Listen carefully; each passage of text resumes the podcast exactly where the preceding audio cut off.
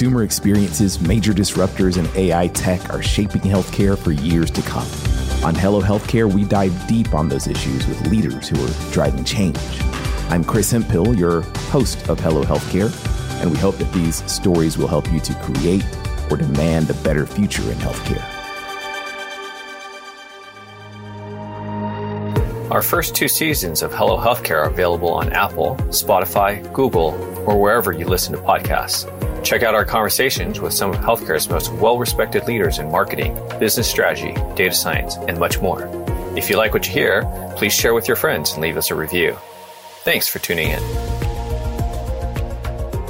Hello, healthcare. One thing that we want to address consistently is what should we be thinking about AI in healthcare? And every time we make a release, there's a lot of things that change over the years and a lot of different things that happen. So we love to revisit this subject from time to time. A lot of the content, a lot of the material that comes out regarding AI might be more focused on what should engineers be thinking about or what should AI practitioners be thinking about. But what we want to really drill into is how healthcare leaders can make the appropriate decisions to make decisions in AI and to make sure that we're doing right by our patients that doesn't necessarily require us to go and learn programming languages like R and SQL and things like that. What we really need to understand are what's going on, how to evaluate what vendors are doing, and how to ultimately make these decisions the right way. And honestly, I couldn't think of anybody better than Brian Gresh to bring in on, on this subject. What we're not going to be focusing on is getting all the way down into the super deep technical details, but Brian brings a, a rich background in healthcare and healthcare strategy and works for uh, Loyal,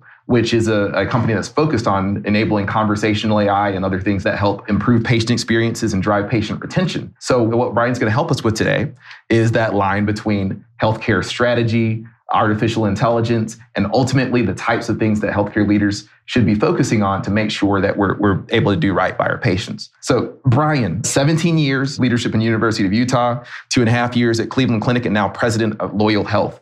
Could you just talk about the background and uh, why you've taken the path that you've uh, gone? Yeah, I'll try to because it's a it's a long background. But I got into healthcare marketing kind of by accident. I moved to Utah to really enjoy and pursue kind of the outdoors. But you know, obviously, you have to pay the bills. So I kind of fell into a career at University of Utah and was part of a marketing team that was very small. It was three of us at the time, but I joined right as all of the internet and online front door kind of capabilities of the health system were being built. So there was a committee put together for health sciences and it was really trying to understand and establish like what would the online presence for the university be.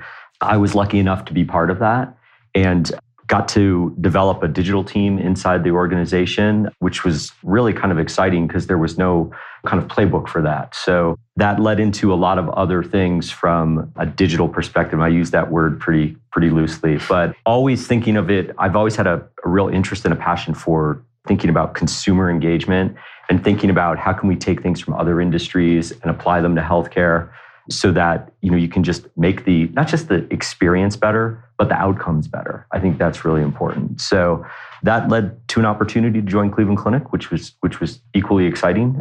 I got to take a lot of the things i was doing at university of utah and and build upon those those kind of initiatives and and that led me to loyal. So i really always enjoyed being part of teams that build things I was definitely an internal build kind of guy at, at University of Utah and Cleveland Clinic. And this was just an opportunity again to, to try something new and build some things that hopefully can have an impact on on the healthcare space. Great. Honestly, I can't I can't wait to get into what those things that you're building are, yeah. and then maybe even broaden it to there's all kinds of buckets and baskets where uh, different AI solutions fit. Yeah. So it'll be good to like talk broadly about those too. Yeah. But maybe to just to jump into the broad side of the pool is transitioning to this role into loyal.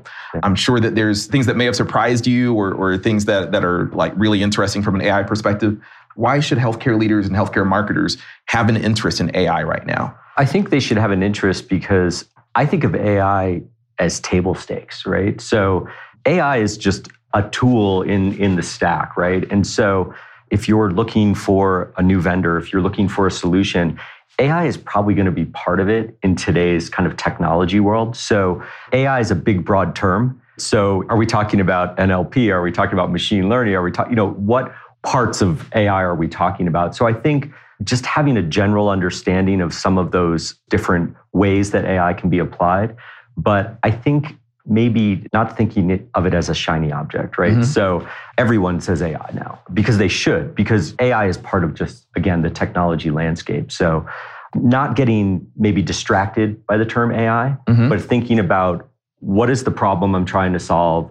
Is this technology going to help solve it? And then is AI part of the broader kind of you know guts of that of that technology?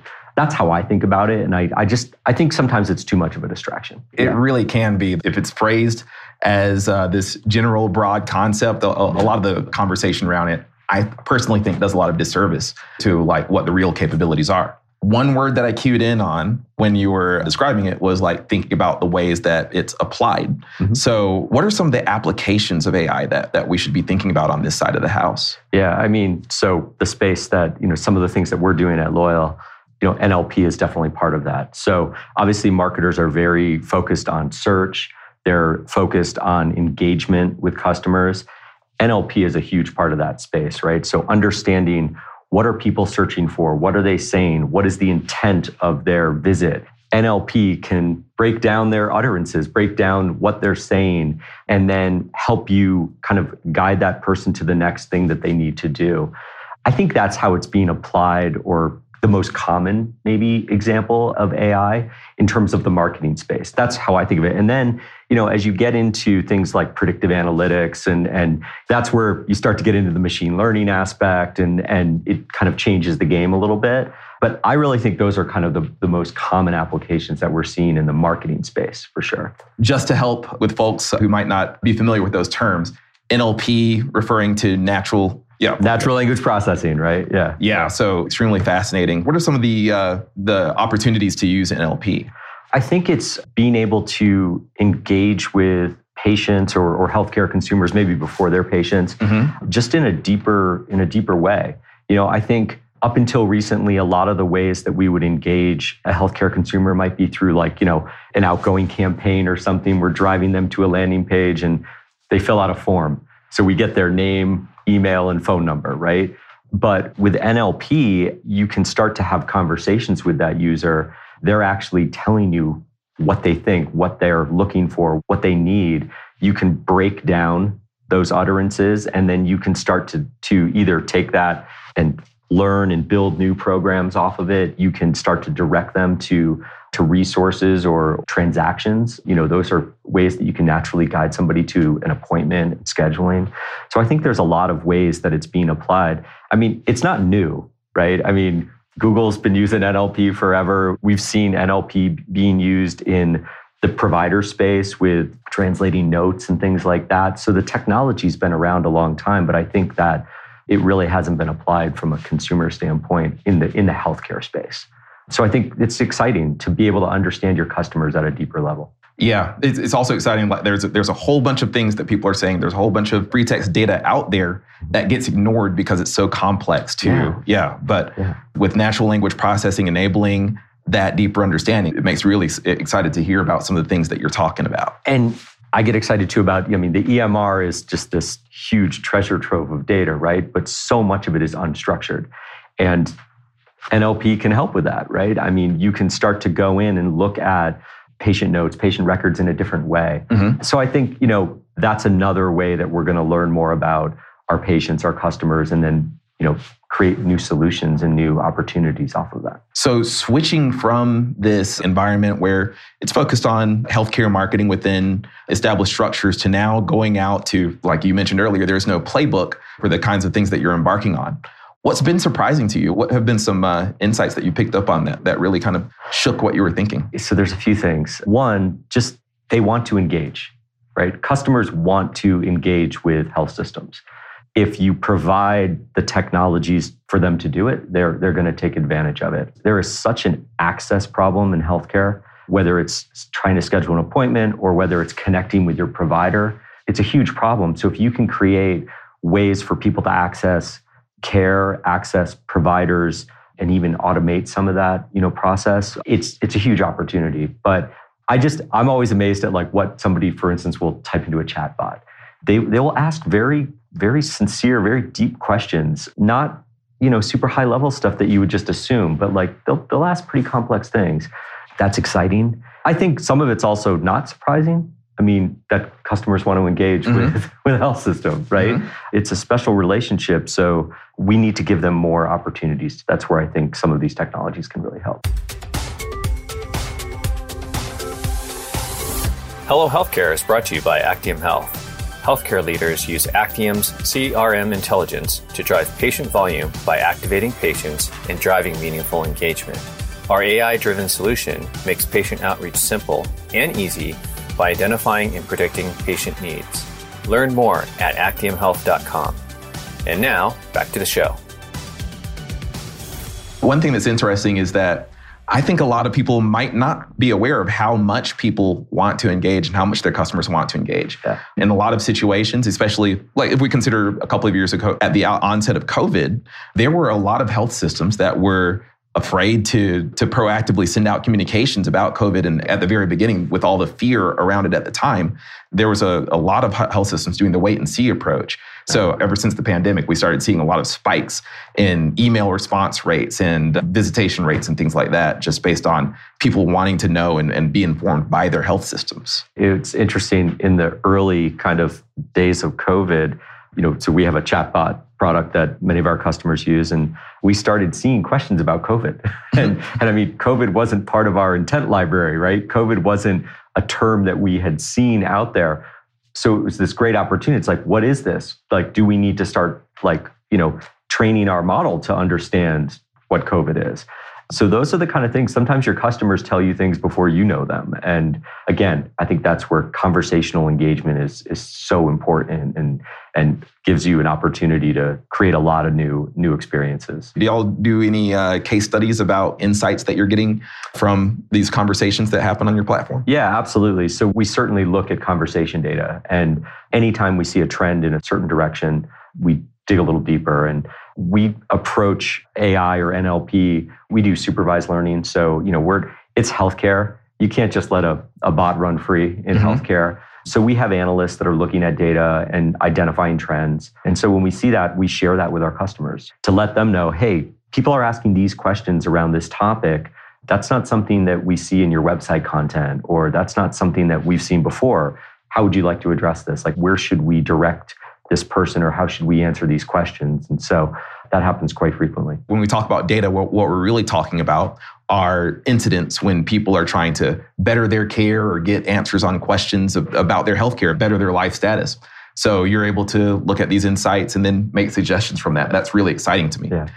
But one thing that I wanted to get from you to hear about was how should healthcare leaders be making sense of this this environment, this this new martech environment? That's a good question. And I don't have the perfect answer for that. I think that you know, first off, I think question everything. Right? Again, I view AI as kind of table stakes. So, but how it's being applied differs, you know, vendor to vendor. So there's a big difference in, you know, deep learning, deep machine learning kind of stuff and and just kind of scratching the surface. You know, like I mean, chatbot's a great example too. You can build a chatbot that's very decision tree, mm-hmm. you know, driven. It works. It's not really AI, mm-hmm. right? And then, you know, you take it a step further and you're actually applying NLP. And it's the same way when you get into like analytics, right? There's you can build a propensity model that's pretty basic, right? But then as you start to really get into it and start to apply machine learning, and it's also about data, right? Mm-hmm. We haven't talked a lot about data yet. We jumped right into the AI piece, but when I think about what healthcare marketers should be doing, the first thing you need to do is clean up your data, mm-hmm. right? You've got to have a data foundation before you apply any of these things to it because it's garbage in, garbage out, right? So whether it's a chatbot, whether it's, you know, predictive analytics, you have to have some structure around that data. You have to have some management of that data before you can just start letting this stuff run wild. I mean, I that's probably your experience too. I mean, it's just, you know, it's got to be a foundation. Right? Yeah, yeah. Yeah. AI is so fun and sexy to talk about. And cleaning up data is not, but that's the foundation. Everything that we're doing from an AI perspective, all the predictive analytics that we enable, imagine if we were doing that from a bunch of disparate systems and not doing any kind of cleanup or normal. Yeah, yeah. then yeah, I mean, it's you nailed it.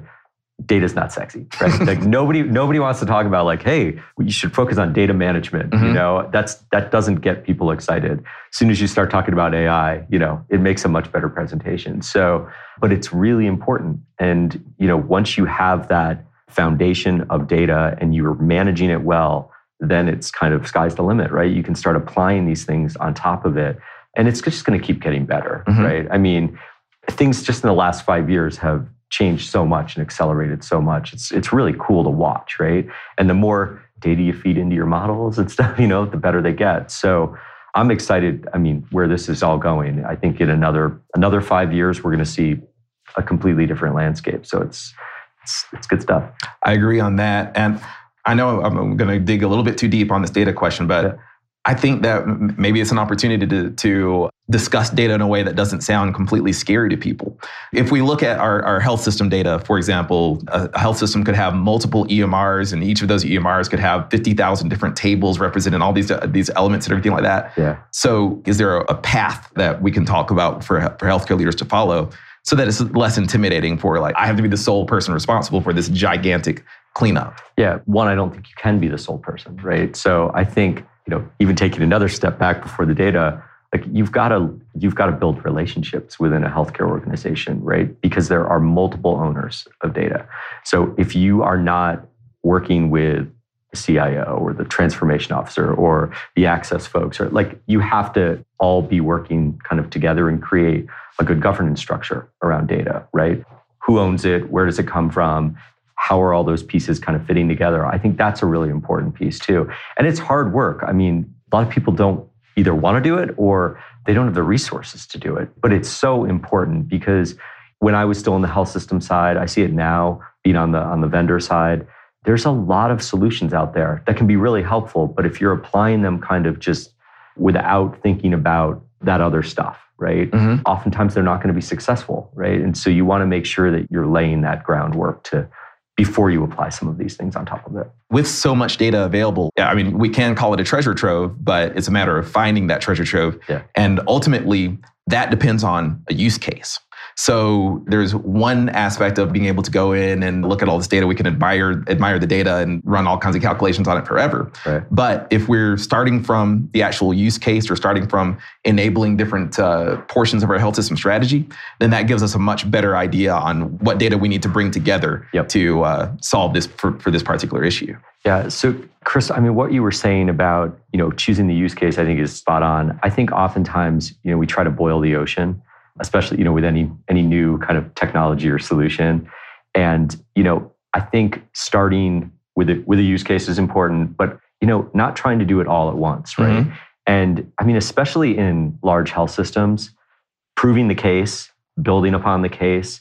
Not only are you learning and and understanding how to apply the technology, but you're also building support within the organization, right?